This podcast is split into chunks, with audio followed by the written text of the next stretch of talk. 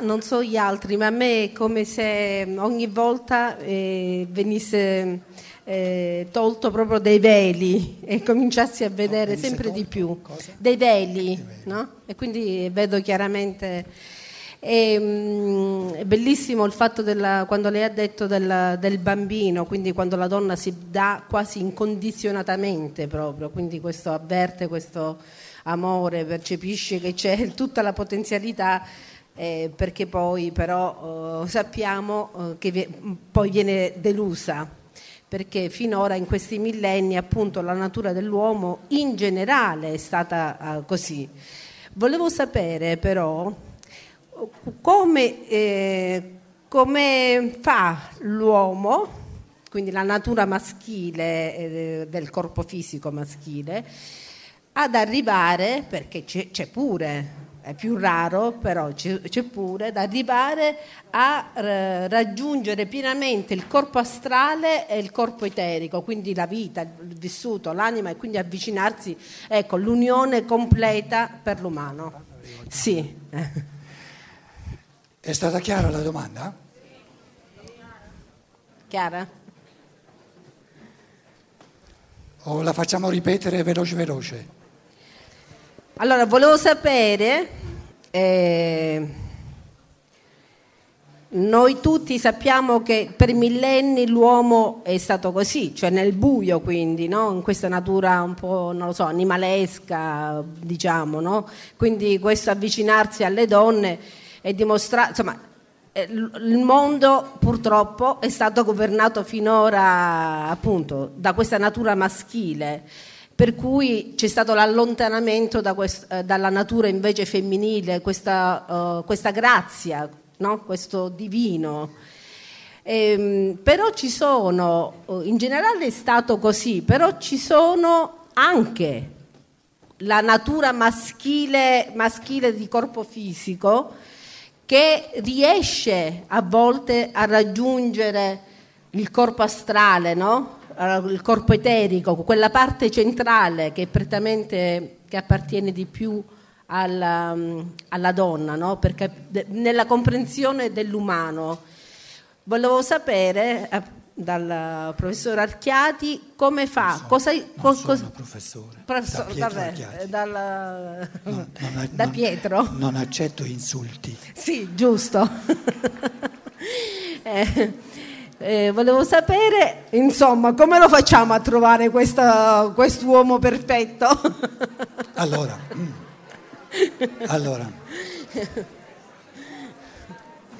dai il microfono al seguente, ok. Veloce, due piccole riflessioni. Una prima riflessione sulla parola deluso. Tu hai detto, poi spesso la donna resta delusa. La mia riflessione è questa. Nella misura in cui una donna si sentisse delusa nei confronti dell'umano è perché ha perso la sua femminilità. Perché il femminile per struttura non è mai deluso perché l'umano lo porta a livello di fantasia illeso.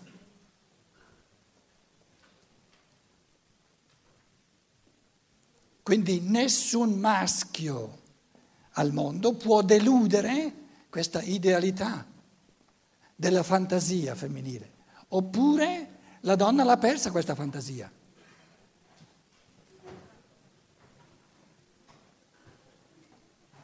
In depressione.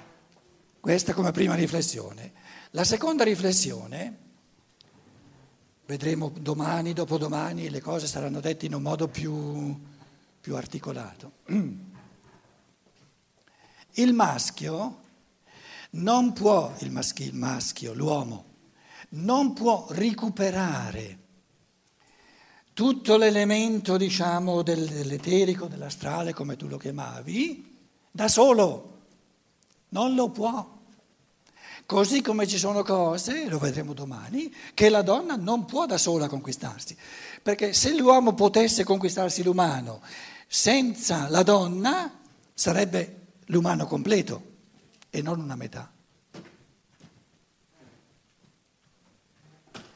E quindi la più grossa delusione del maschio è che lui, scappando da sotto a sopra, si espone a una delusione ancora più grande, che è quella di voler scavalcare il femminile. E perché lo scavalca? Perché il suo inconscio gli dice: il femminile è troppo complesso e io sono un analfabeta.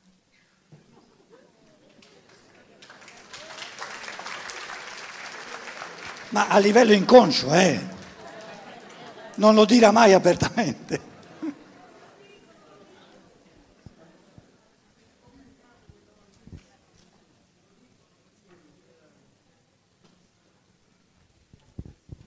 Ma scusate, detto in un modo semplice, il maschietto che nella sua ditta deve non perdere colpi in modo da guadagnare i suoi soldi, eccetera, eccetera, eccetera, mica ha tempo, mica energia e tempo da sprecare coi patemi d'animo di tutte le donne di questo mondo.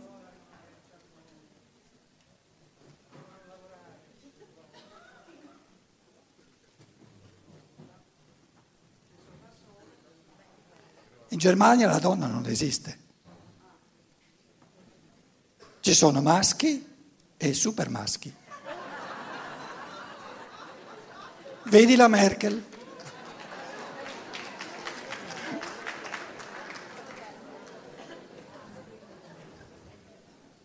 Allora. Posso? Sì. Buonasera. E dunque, questa atmosfera di guerra tra i sessi, cosciente o inconscia, mi piace poco, devo dire. Perché quello che dice lei, io personalmente l'avrei tradotto semplicemente con l'immagine della Pietà di Michelangelo. Quel femminile e quel maschile, ma non quell'uomo e quella donna. Io non so dove vive lei, ma anzi lo so bene, e non credo che la donna corrisponda al femminile che lei ha descritto oggi, qui ed ora.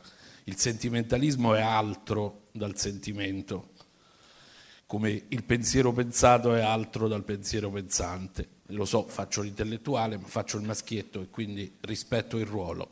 Però io ripeto, non confonderei il piano simbolico, che è quello del femminile, e quello del maschile, che hanno appunto qualità diverse e prospettive evolutive diverse al fine del raggiungimento dell'umano.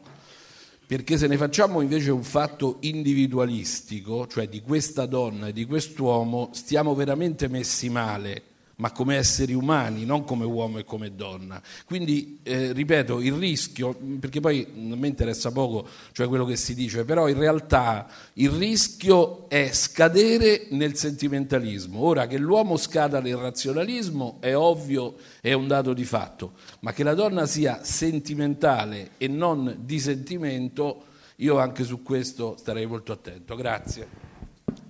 Allora,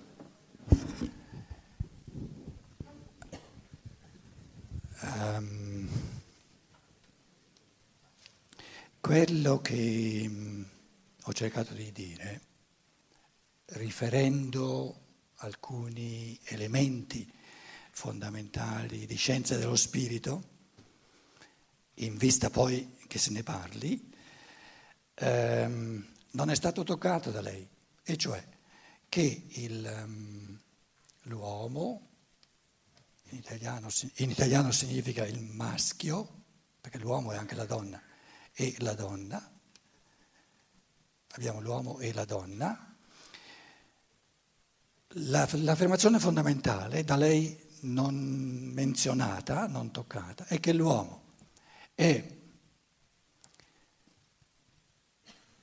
attivo e la scienza dello spirito usa, per questa qualità di attivo, usa maschile,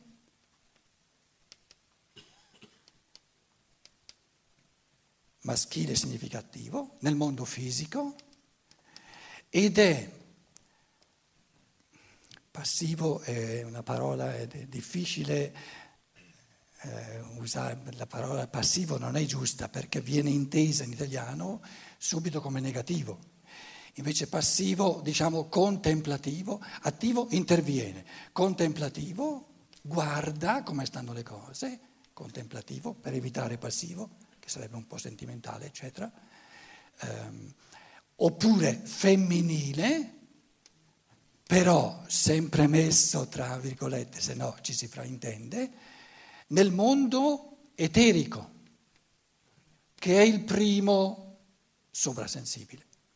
Poi l'affermazione era la donna all'opposto, è, diciamo, contemplativa, oppure maschile, contemplativa, femminile, tra virgolette, nel mondo fisico, ci siamo, ed è attiva, che tra virgolette significa maschile, nel mondo eterico. Ora, una riflessione in merito a queste affermazioni. Prima di tutto presuppone che ci siamo capiti o siamo d'accordo, per esempio, che c'è un eterico. Perché uno potrebbe dire, ma tu parli di eterico, ma lo inventi tu, non esiste questo eterico, cosa stai parlando? Se siamo d'accordo che c'è una sfera fisica nell'uomo e una sfera eterica, che poi sono qui, no?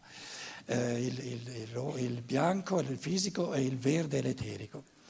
Allora, è vero o non è vero che nell'interazione col mondo fisico la donna è femminile e l'uomo è maschile? La donna ha più un atteggiamento di contemplazione, chiamiamolo passivo, se non ci fraintendiamo, e l'uomo, il maschio, ha più un atteggiamento di intervenire, di ciò che è chiamato il mondo della tecnica, di cambiare. Quando entriamo nell'eterico si coinvolge, nell'eterico il maschio, anche per il semplice fatto che se ne intende un po' di meno, o parecchio di meno, ed è del tutto occupato nella sua attività nel mondo fisico, ed ha una scienza, la scienza naturale, che ignora, quindi nei confronti dell'eterico il maschio è per natura, il maschio di oggi, diciamo, contemplante, femminile, e nei confronti del corpo fisico è invece tutto attivo, eccetera. Questa era E l'affermazione, il peso dell'affermazione è che, se è vero, c'è un contributo enorme di attività, di mascolinità, proprio diciamo, che la donna può dare all'uomo, perché lei è ancorata nel mondo del vitale, del dinamico, e soltanto lei può aiutare il maschio a uscire da questa prigione. Questo era il tentativo di Naturalmente resta a ognuno, se una persona dicesse non sono d'accordo, va benissimo, però mi interesserebbe sapere se mi spiega un pochino perché non è d'accordo. Allora c'è uno scambio di pensieri, di idee. Naturalmente, se uno dice non sono d'accordo, qual è il presupposto di partenza? Che ognuno di noi vive l'umano in toto, sia come corpo fisico, sia come... Adesso non diciamo quanto ognuno di noi ha portato a coscienza, no? Ma ognuno di noi, per il fatto che è uomo, vive tutto, vive tutte e quattro le sfere, il fisico, l'eterico, l'astrale e lo spirituale. Ma è chiaro, se no non sarebbe un uomo. No? Allora, nella misura in cui io devo concedere a ognuno che parla, così come ognuno lo deve concedere a me, di essere in qualche modo competente, in qualche modo però, su tutto l'umano, perché è un essere umano.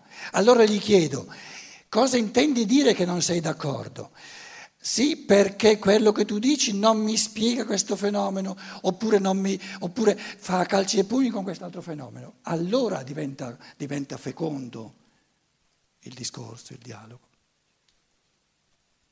Allora, ripeto, l'uomo è attivo, è maschile, tra virgolette, nel mondo fisico, è contemplativo, è passivo, è femminile nel mondo eterico.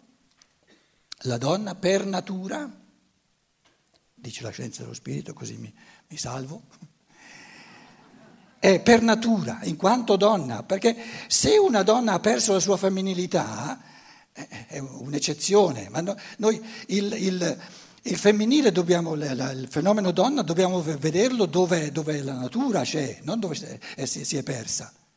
Perciò ho fatto l'accenno umoristico alla Germania, dove tante donne devono chiedersi se sono ancora donne o se sono diventate supermaschi, capito?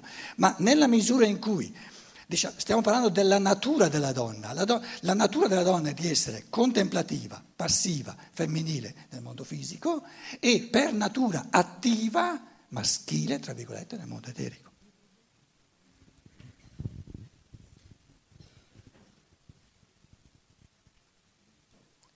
Cose poi che naturalmente questa sera già all'inizio non funzionava il microfono, quindi dovuto un po' sono state buttate lì. Il senso di domani e dopodomani sarà anche di sviluppare, articolare un po' di più certe cose. Posso? Sì, parti. Dunque, ho letto in un libro di Nader Butto che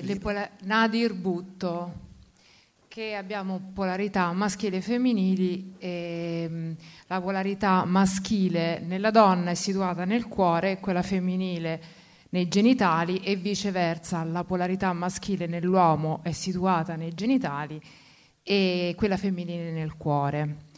Secondo questa teoria l'amore è maschile. Volevo sapere se lei condivide questa teoria e come si colloca in questo discorso delle sfere dei corpi astrali, eterico e fisico.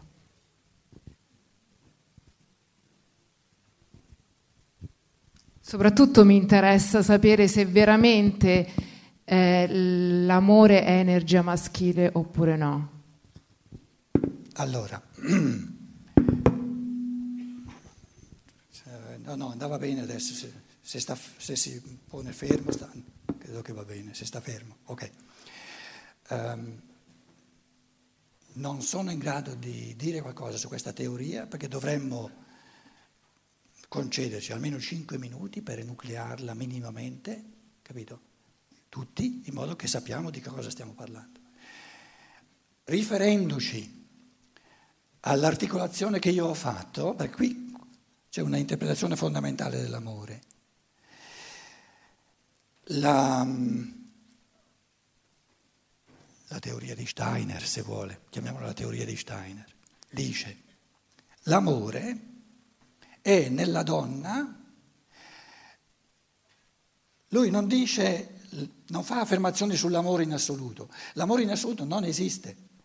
Ciò che noi chiamiamo amore, e quindi va anche questo messo tra virgolette, ha un carattere del tutto diverso se si esprime nel maschio, nell'uomo, e un carattere del tutto diverso si esprime nella donna.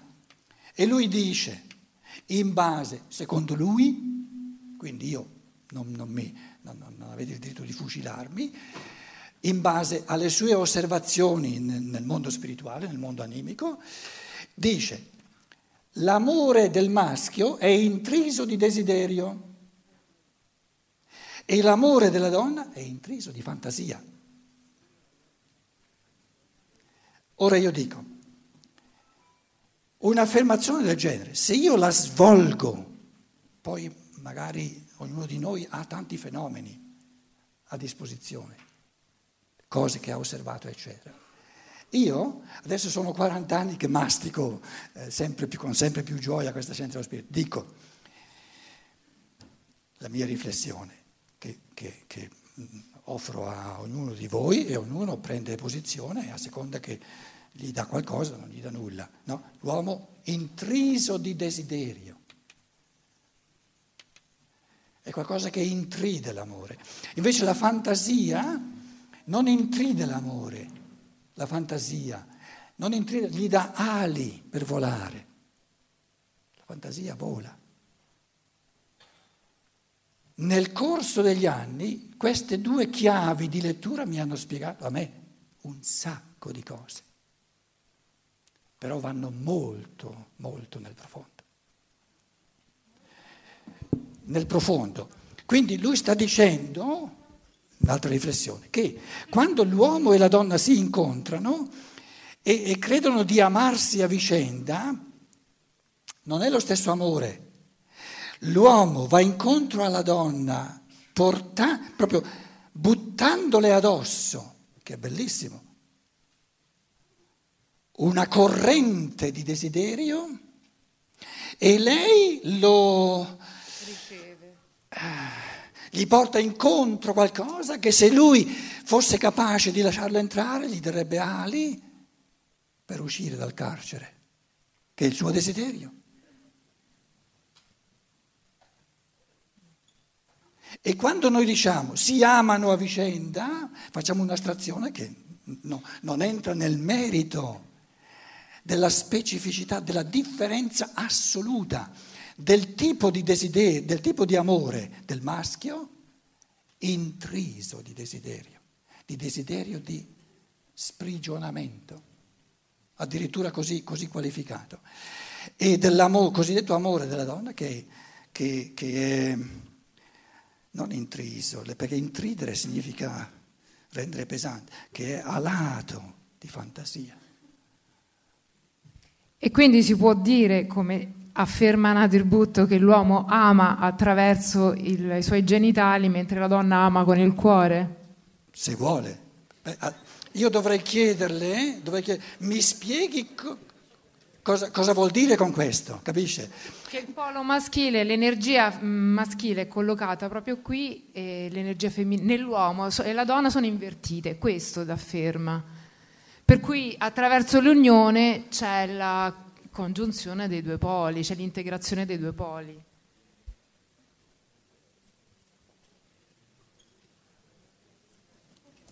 Io non è che le posso dire di no e non è che le posso dire di sì. Mi manca un sacco di articolazioni per capire esattamente, cioè non si può uscire da un'area semantica entrando in un'altra senza creare un'area semantica. Capito? Io dico soltanto, il fenomeno unico, ciò che dà uno spicco unico a questo Rudolf Steiner, è che è l'unico, e sono sicuro che questo di cui lei parla, che io non conosco, mi dispiace, non fa questa affermazione, è l'unico che dice: io dico soltanto cose che ho osservato, che ho percepito.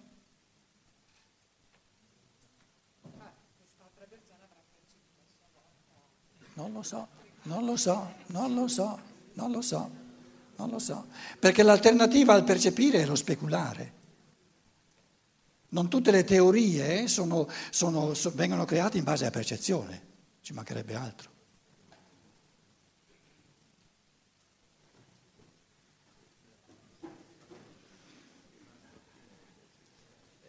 Ci auguriamo la buonanotte e ci vediamo domani. Grazie.